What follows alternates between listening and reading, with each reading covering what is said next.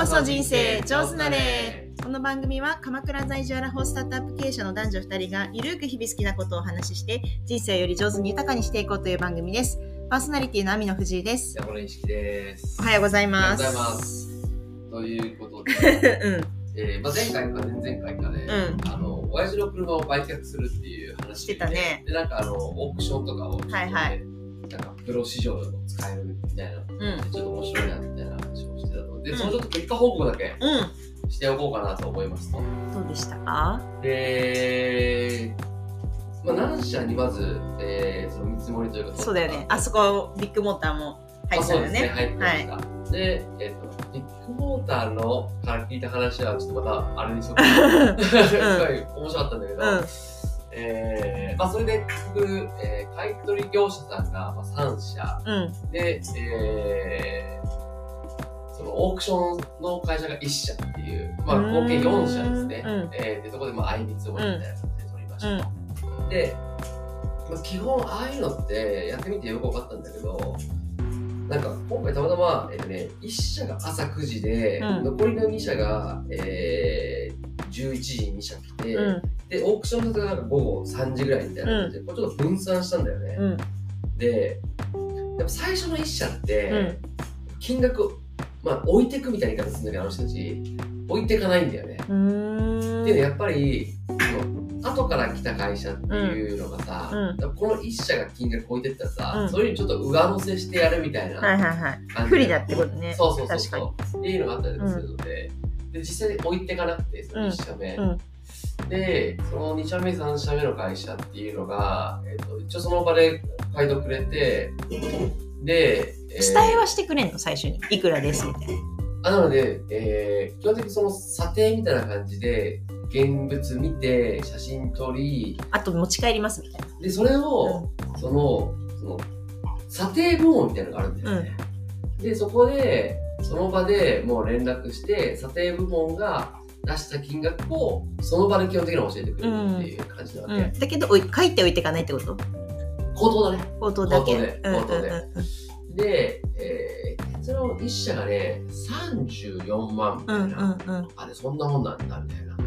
で、その会社が、えー先に帰って、で、同じタイミングに来たもう一社さんがちょっと時間かかりますって言って、で、あ、さっきのあれいくらでしたかねやっぱなるわけじゃん。うんでいや、34でしたね。そこでちょっと正直ベースで言ったら、今日決めてくれるんだったらうちは37です、みたいな。なるほど、なるほど、うんみたいな。でもたださ、うんあのーそのオークションのやつがあったから、うんうんちょっと今日これ決めるのちょっといろいろ理由つけて、やっぱ厳しいっすね、みたいな感じで、とりあえずそれもうダメでもいいやぐらいの感じで。うんで、えっ、と、オークションの会社は、えっ、と、なんか週に2回オークションがあるかなんかで、それが確かね、えー金曜日かなんかを待たなきゃいけないみたいなうん感じでやったんだけど、その、最初の1社うんに電話かかってきてた夕方ぐらいに、え、どうでした？みたいなこと言われて。あ、まあ、なんかなかなかの金額でしたね、みたいな。もちょっとさ、金額言わずにいたの。でうち一応金額出しました、みたいな。97万っすね、とかって言われて。うんはぁ？みたいな感じじゃん。うんうんねオークションの会社がでしょ？いやいや、オークション会社じゃなくて、最初に査定来てた一社。それなんで口頭に言ってんの？と違うの？え、だから不思議、だからその、い要は一社目でさ、置いてかなかった会社があるっていう話したじゃん。その会社が夕方連絡してきて、言ってきた金額が97え万だ。ー？うん。はぁってなるじゃ。うんんうん。何それ違うのって。って思うでしょ？で、不思議で、でもどう考えてもこれで決めた方がいいよなと思って、で、そのオークションの会社にも出す予定にいたけど、正直です言って、いや、あの37万とかやってたのが97万になりましたと。これ多分オークション作るよりどう考えてもこの金額いいっすよねみたいな話して、正直そうだと思いますって言われて、でも、あのうちとしてはできればあのデータだけ取りたいんでオークションだけは出させてくださいってこと言われて、あそれだったら別にそれはそれでいいですよみたいな感じでやったら、結果オークション55万だっただから普通の買い取りよりもやっぱオークションのそのプロセスにたくさん見せた方が、うん。多分いいだろうっていうことは、うん。なんか結論ついてたものあるんだけど、ただ、うんわけわかんない。確かに。何だったんだろう。ねだからね不思議な基本的にでもみんな言うのは見てる相場一緒ですよと。でえーでそのオークションのところの面白かったのは、えー、と過去の、うん。そのオークション相場で実際に売却された過去の事例とかって全部見せてくれて、うん。それってやっぱ他の会社ではないサービスで、でそれなのでこんな感じなのでこれに出しておきますかみたいな、うんいう感じなので、なんか納得感あるじうゃん。んで他の会社はなんか言われたままだうんから、しかも安いね30って言ってじゃゃあ37だよとか超適当だねそうそうそうそうそう。でだったんだけど、でただ、たまたまうちのその親父の車はあんまりそのオークションのやつの球数がなかったんだうんよね。だから、下を見たのか上の顔見たのうんわか、かんないんだ。どこを参照したかってその97万つけてる会社が、うん。っていうのが分かんないから、いや、本当にこういうのって、なんかちゃんと当たるべきだなっていうのが、確かに。全然違うね。そう。いやいや60万の差はやばいね。やばいでしょ。たったさ、60一社電話してたの差は超やばいな。ええだからなんか相場相場とかって言って、うみんな一緒っすよとかって言ってるものって、意外とこんな危ういというか、ん危う脆いもんなんだなで売れたんだ90何万。でもう売っちゃったので、すごっ。えー、そすごいじゃん。さらにね、上げなきゃね、ちょっと。うんうんうん。すごいね。そう、プラスちょっと1万ぐらいしてもらって、ん。結局98万ちょっと、ええそう。やば。面白いなと思って。60万の差はやばいな。すごいでしょ。すごい。はい、なので、聞いてる方も、確かに。売る方はですね、本当ですね。しっかりやった方がいいっていう。でビッグモーターなんだったの。は、まあ、どこ視点の人が言ってたとかはもうなしにして、うん。やっぱさ、あの、査定の一緒にビッグモーター呼んだのは、やっぱあの騒動のことをやっぱ聞きたいっていう気持ちがあり、そうね。どこまで話してくれるかはわかんないけれども、聞きましたと。うん。で、そしたらなんか、その来てた人は、もともと、えっと店長。さあその話はね前回し聞いたんだよ。したっけ？したした。でも査定の話は聞いてない。あえ？それ結構したっけ？この話って。うんなんかうん。めっちゃブラックだったみたい。なあ、そうそうそう。でもそれさ、うん。リアルで会った時に言ったんじゃなかったっけ？あそうかな。そう、ここで話してない気がすあそっか。る。そうかもしれない。うんそうでしょ？うん。わからん。うんそうかも。まあでも多分、ここまで言ったら気になる人いる気になる人いるから聞こで言うと、うなんかあのー、なんだっけ、その、環境審査会みたいな、そういう、まあ、要はあの、有名になったの副社長みたいなのがみたいなうん日があります。で、そもそもなんかやっぱ勤務体系が結構ブラックなんですか？みたいなうはいはいはいはい。話を聞いたときに、やっぱり朝、えー、と8時で、うん。えー、大体帰るの10時、11時みたいな、普通ですみたいな、いや結構っすねみたいな。やばいよね。うん。で、その、10何時、11時になるんですかみたいな話を聞くと、やっぱ7時、8時ぐらいまでは、もう基本営業活動をずっとしておかなきゃいけないすと。ごいよねうんとそういうの、電話とか。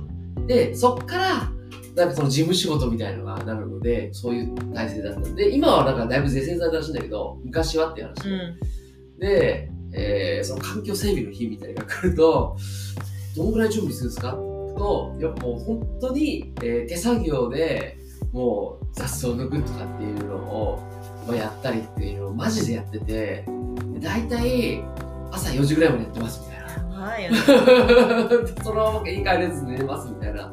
で、朝もまたやりますみたいな。何のためにみたいな感じがするんだけど、で、その人も店長で、でも基本的に社員とかは、もうその社員とかが、その、副社とかが来た時に、なんか変な操作したら悪いから、もう全部、もう店から出して、外行かせて、その人だけ基本対応するみたいな、オペレーションになってるらしいんだけど、その人はたまたま、それが幹線道路沿いの店だったの。うん。で幹線道路沿いってさトラックとかがいっぱい通ったりするじゃん、はいはいはい。でそうするとさやっぱりさこう石を積んだトラックとか土砂積んだトラックとかがさ風でこうパッとこう入ってきたりする。でたまたまそれが実際起きちゃってたんだって。朝もちゃんとやってたのになかったのが、ちょっと大きめの石が落ちてましたとでそれが見つかってなんだこれはって言って店長降格みたいな。やばいよね。いうのとか、あとなんか本当にそこを見て仕事してるってこういうことなんだって思ったのが、典型だね。ああいうのってさ、車をこう並べてるわけじゃん。で、その並べ方も完全にもう前が横一列こう連れて綺麗に並んでいかないと、そのマイナス査定とかになったりとかする人がいるので、もうそこの車のピシッと揃え方みたいなのを無駄なんだよ、完全に。超無駄か聞いてるとやったりとかあとその時のトレンドみたいなのがあって、なんか、えー例えばこう、真正面で見て、右側になんか軽バンで、左側に、えーなんか普通のセダンみたいな、はい。そういう配置うんうん。っていうのも、その気分でトレンドが変わるらしく、えーそれを、あの、どこの視点に視察に行ってるかっていうのも、一応ネットワークされてるから、あ事前に、その直近できた店長とかに情報ルールじゃないんだ。そう。その人がルールなんだ。そう。でやば。あ、そんな変わったんだってなったら、クルーを全部入れ替えて、やるみたいな。無駄。もう、なんか、すごいよね。でもさ、そういう軍隊みたいなのが好きなのかね。なんか、そう、なんて言うんだろう。そそういうディスプリンが好きな感じもあるんじゃない従ってる人たち。従ってる人たちが、ちょっとなんかこう、宗教じみてる部分もあるうんし、うんなんかそれをやることが仕事だから、うん。うんやってると達成感とか、なんていうの、そういうのもちょっとあるんじゃない？まあなんか、だから、そうじゃないとそこまでできなくない？組織風土が、うん多分なんかそういう感じがそう、軍隊みたいな。うんだって軍隊のあのよくわかんない理不尽なあれとかもさ、うんうん士気を上げるためには必要だったりするじゃん。必ず従うとかね。そうそうそうそう。だからだから意味ないけどやるみたいな。命令系統としてそうそうそうそう意味ある風だし、うんうん。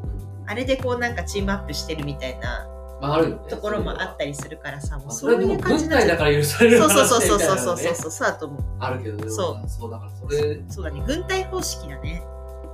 だからなんかね、その、その話をさ、その、聞いた時に、その他社さんもいたわけよ。うん。で、その他社さんの人も、あ、そんな感じなんですね、みたいな感じで、うあの、驚きみたいなのが出てきたら、やっぱり、あそこの会社は、なんか本当に、まあ、10年前とかは、やっぱめちゃくちゃやばかったって話で、その、査定でさ、何社か集まる時も、やっぱ一社だけ異質だった。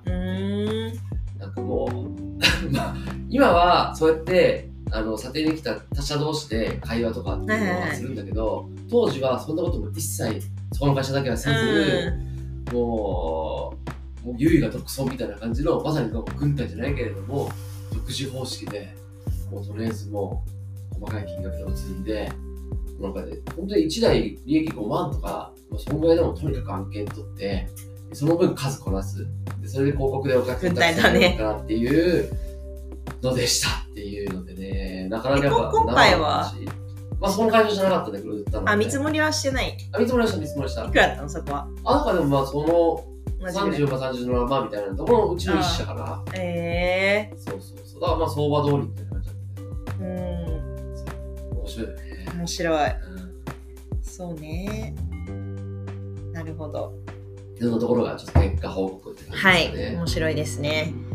なんか私ちょっとそれの真逆の会社を見てきたよって話する、あいいね。うん、ちょうどその私帰ってきたばっかりで、先週末からあの島根県のあの岩見銀山ってところに行ってきて、うんうん。であのそこのその取り組みが、まあ、行政と一緒に取り組みをやっていて、うん。でそのなんか助成金で、うん。あのなぜか私が視察になんかついていくみたいなうん。感じで行ってきたんだけど、でその群生堂っていうその地元の企業があるんだけれども、そこはもともと60年ぐらい前に創業者社長が、まあ、とにかく闇銀山で仕事がないみんな仕事がないからうん。仕事を創出したいっていうのでパッチワークの仕事をみんなにしてもらってでそこからこうアパレルの企業にこう成長していったっていう会社なのでで、まあ、そこそこの規模でやってるんだけど今30店舗ぐらい全国にあってシニア層向けのアパレル事業として、まあ、デパートとかに入ってるような感じの会社で、まあ、そこそこちゃんとした企業って感じなんだけど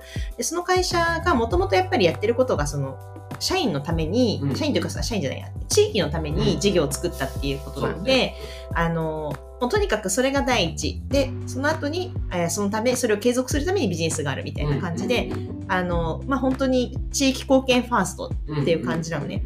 だけど、まあ、それを踏まえても、まあ、アパレルの事業はそこそこちゃんとうまくいってるから、えっと、その会社とそのちゃんと地域活動をする会社を分社化してでその会社はもう単純にちょっとコストセンターというか、うん。行政といろんな取り組みをして全然違うアパレルとは違う事業で社会貢献をしていくみたいな事業をやっていて、でそれが多分あの空き家を、まあ、リノベーションしてうん。そこにこう人を集めるとかシェアオフィス作ったりとかあの住める場所を作ったりとかっていうので本当にそれからその空き家率っていうのはものすごく減って、えーで移住者も増えたみたいなんでそれなんでそうなったのかみたいな話とかあの保育園のこう児童がどれだけ増えて今どういう保育園の後のなんか、えっと児童学級、うんうんあなんだっけ？学童保育かみたいなのもやってたりするのね、そのその会社の社長の奥さんがやってたりとかするんだうけど、で会社の社長のお母さんねつまり創業者の多分奥さんだと思うんだけど、があの地域のなんかい家を改築してもう20年かけて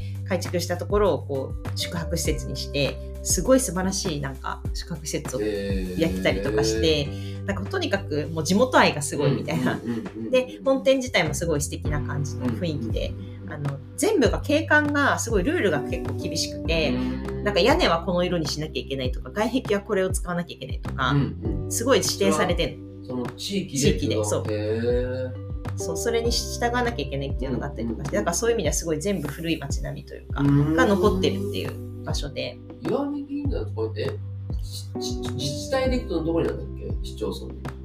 えーどこなんだ島根県うん。大田市かな。あ、おあ、大田市か。大田市大田市ね。うんうんへー。うんうん。あ、そこでそんなあの規制かかった地域があるんだけど、そう。そのエリアだけってことね、多分。そうだと思う、うんうんうん。そうそうそう。ですごいその話してた時にあのやっぱり結構ティール組織みたいな話とか出てきて、うん。でなんかその、まあ、自分たちもそういう社会貢献をしてるっていう意味でいろんな会社に視察に他にも行くことがあって、ですごいあの印象的だった話で言うとその工場とかの会社ってうんうん基本的にはその社員が生産性をあ、まあ、生産性を高めるためにそれこそ、まあ、長長時間労働してもらった方がいいじゃん。うんうんうんなんだけどその自分が視察行った会社は1時間毎日朝礼してんだって。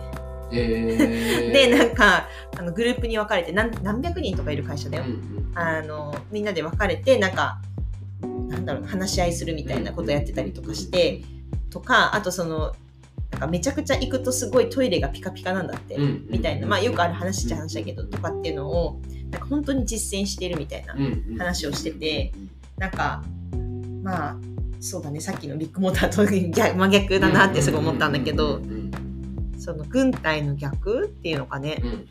自分たちの主体性をどう育むかみたいなところだったりとうん。かあとやっぱり言って思ったのは本当に何だろう。みんながすごくこう地域を愛しているしその会社を愛しているから、うん。もう自然とめちゃくちゃ親切になるというか来てる人たちに対して観光客の人とかに対して。なんかそれが伝わってくるみたいな。社えー社員の人とかもなんかやらされ感がないというか本当に一声かけてくれるみたいな。なんかやっぱ余裕あるんだろうね。うーん。心の余裕。そうだね。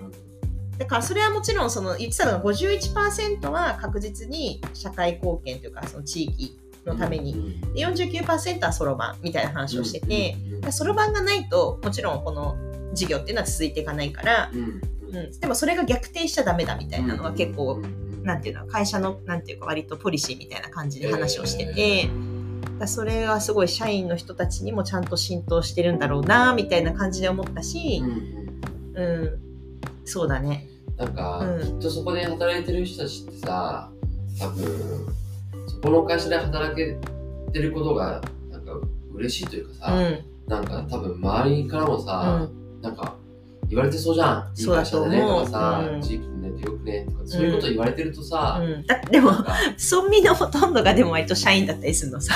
何分の1みたいな家族入れたら。えー。すごい少ないのよ人口がそもそもね。うんうんうんあその一体一体でね。その一体 のえー。割とほとんど割となシェアを占めてるみたいなその会社の社員がね。面白いなと思って。まあ田舎特有のさなんていうかあの、まあ、あれもあるけどねやっぱり誰みんなから見られてるじゃないけど、悪いことできないといい意味でもね、そうだから子供とかもそんな感じだし、うんうん。あのお母さんとかが、まあ、仕事をしながらでも、うんうん。とこうまあ、リモートとかもあったからさ。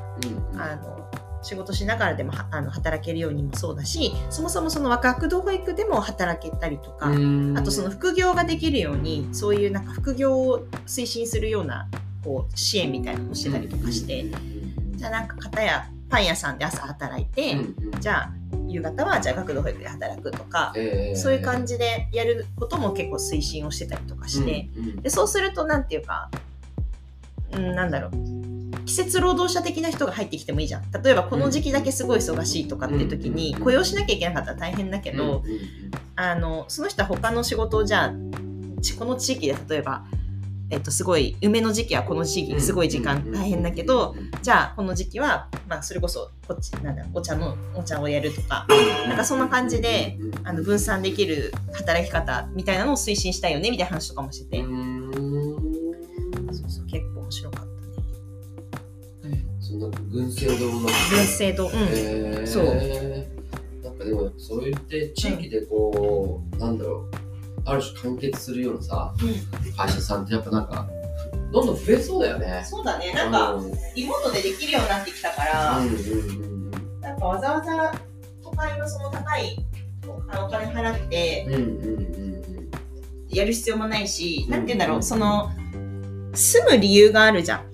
その、なんて言うんだろう、そうね。やっぱ多多様化してきてるから価値観が。うんである意味本当なんもないっちゃなんもないけど、うん。ただ古い街並みと森だけがそこにあって、すごい自然があって、でまあ、ちょっと行くと海とかもあるんだけど、うん。そういうその自然でなんもない田舎が好きっていう人たちも。世の中には絶対いるし、で子供たちもやっぱりのびのびと育つし、でそこに住むってことに価値観がある人もいれば、まあ、なんかターマンが好きな人ももちろんいるわけじゃないですか。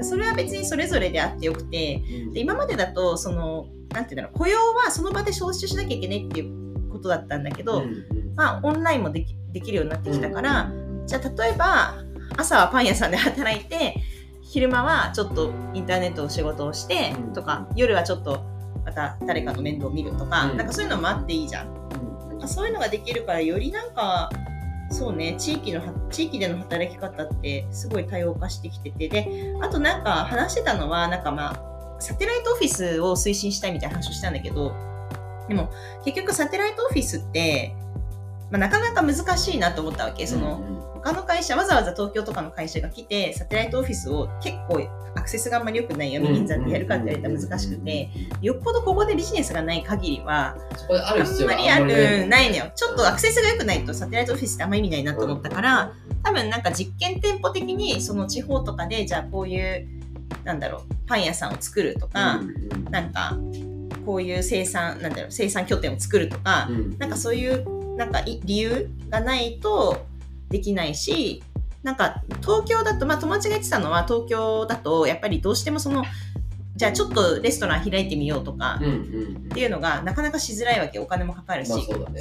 すごいリスクが高いからなんかそれをじゃあなんていうのもうちょっとコスト低くできる場所としてやるとかはありだし、そもそもそんなにそのいなんだろうパン屋さん1軒しかないみたいな感じだったりするから、なんかやればそこそこの規模感でなんてい食べる分にはさうん。コストがまずそもそも低いからできるかもねみたいなのがあったりとかして。でその人たちも別になんかめちゃくちゃ金なんていうのお金儲けしたいっていうよりは、うん美味しいものを人に食べさせたいとか、うんうんなんか感謝されたいとかそっちの方がなんか重きを置いてたりするじゃん、今の人の価値観って。なんか、まあじゃないとそこでやってないね。そうそうそうそうそう。そういうなんかお金儲けたいぜみたいな人は別に行って うんうん。東京でやればいいって話で。高く取れるとこそうそうそうそうそう。って思った、うんうん。うん。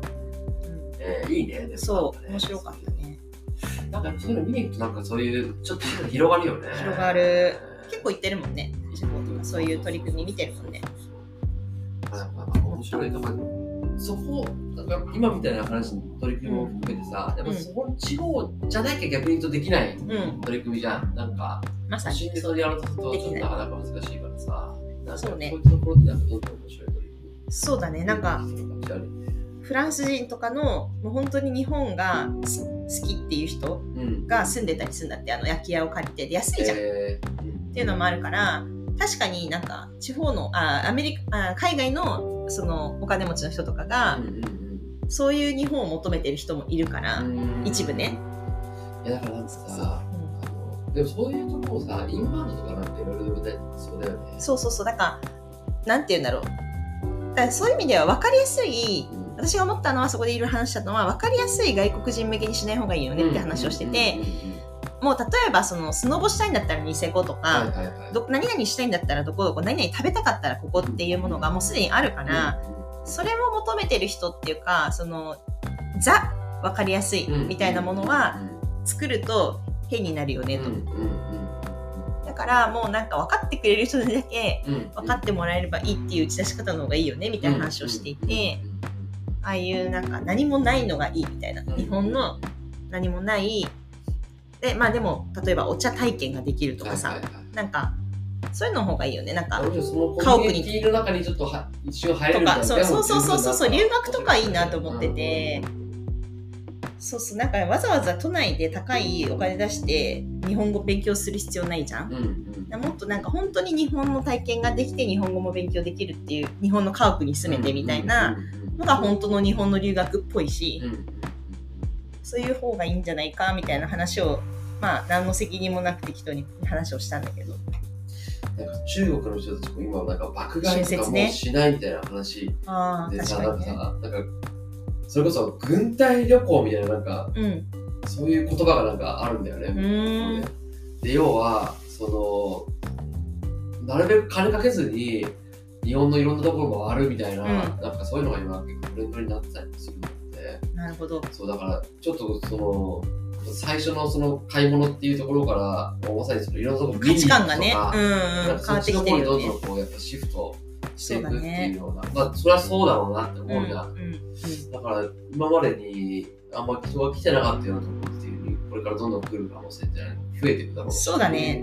だからマスメディアからもっと違うなっていうのは個人のチャンネルに変わってきてるから、うんうんだからぜなんかイヤミ銀山って本当ニッチな人に受けるんだろうなってすごい思って、うんうん。なんかあのてなんていうの？銀が発掘された場所って世界遺産になってて、うん。そこ観光にしちょっとしたんだけど、うんうん。あの普通に行ったらただのなんていうんだろうただの山なのよはいはい別にそんな特別じゃないんだけどその過去の歴史を全部説明してもらううと、いろいろと感じられる、はいはいはいあこういうふうにこういう歴史があってこうなってたんだな。だからこう戦争とつながったりとかいろんなその視野が広がっていくんだけどそれはなんかガイドさんいないとできないからめっちゃなんかスルメっぽいというかただ行っただけだとなんか分かりやすい方がさほら富士山とかさ分かりやすければ行くじゃんみんな観光地自として。然遺産で知り合いのことがね。そうそうそうそう。なんかもう明らかにワオっていうさ視覚的なものがあるわけじゃないから結構難しい場所だなとは思いつつまあニッチな人には受けるかもなみたいな。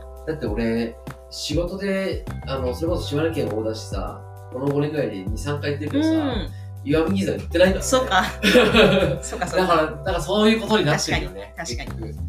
そうだね出雲とか行っちゃうよね島根っつったらね。そうそうそうそうそう、うん。でまあなんかそれはまあスケジュールもなかったから、うん。そんな余裕なかったから申し訳ないけど、まあでもなんかすごい知ってたらっていうかさ、うん。なんかその魅力をなんかもうあされこっちはアトラクトされてたらさ、うん。なんとしてでも岩見銀山全部行ってくださいって、ねまあなってなかったっていうので、あでも本当にねそこに泊まったねお母さんがやってる宿がやばやばかった。めちゃくちゃ良かったんで、えーあれは泊まる価値はめちゃくちゃあるなと思っえ。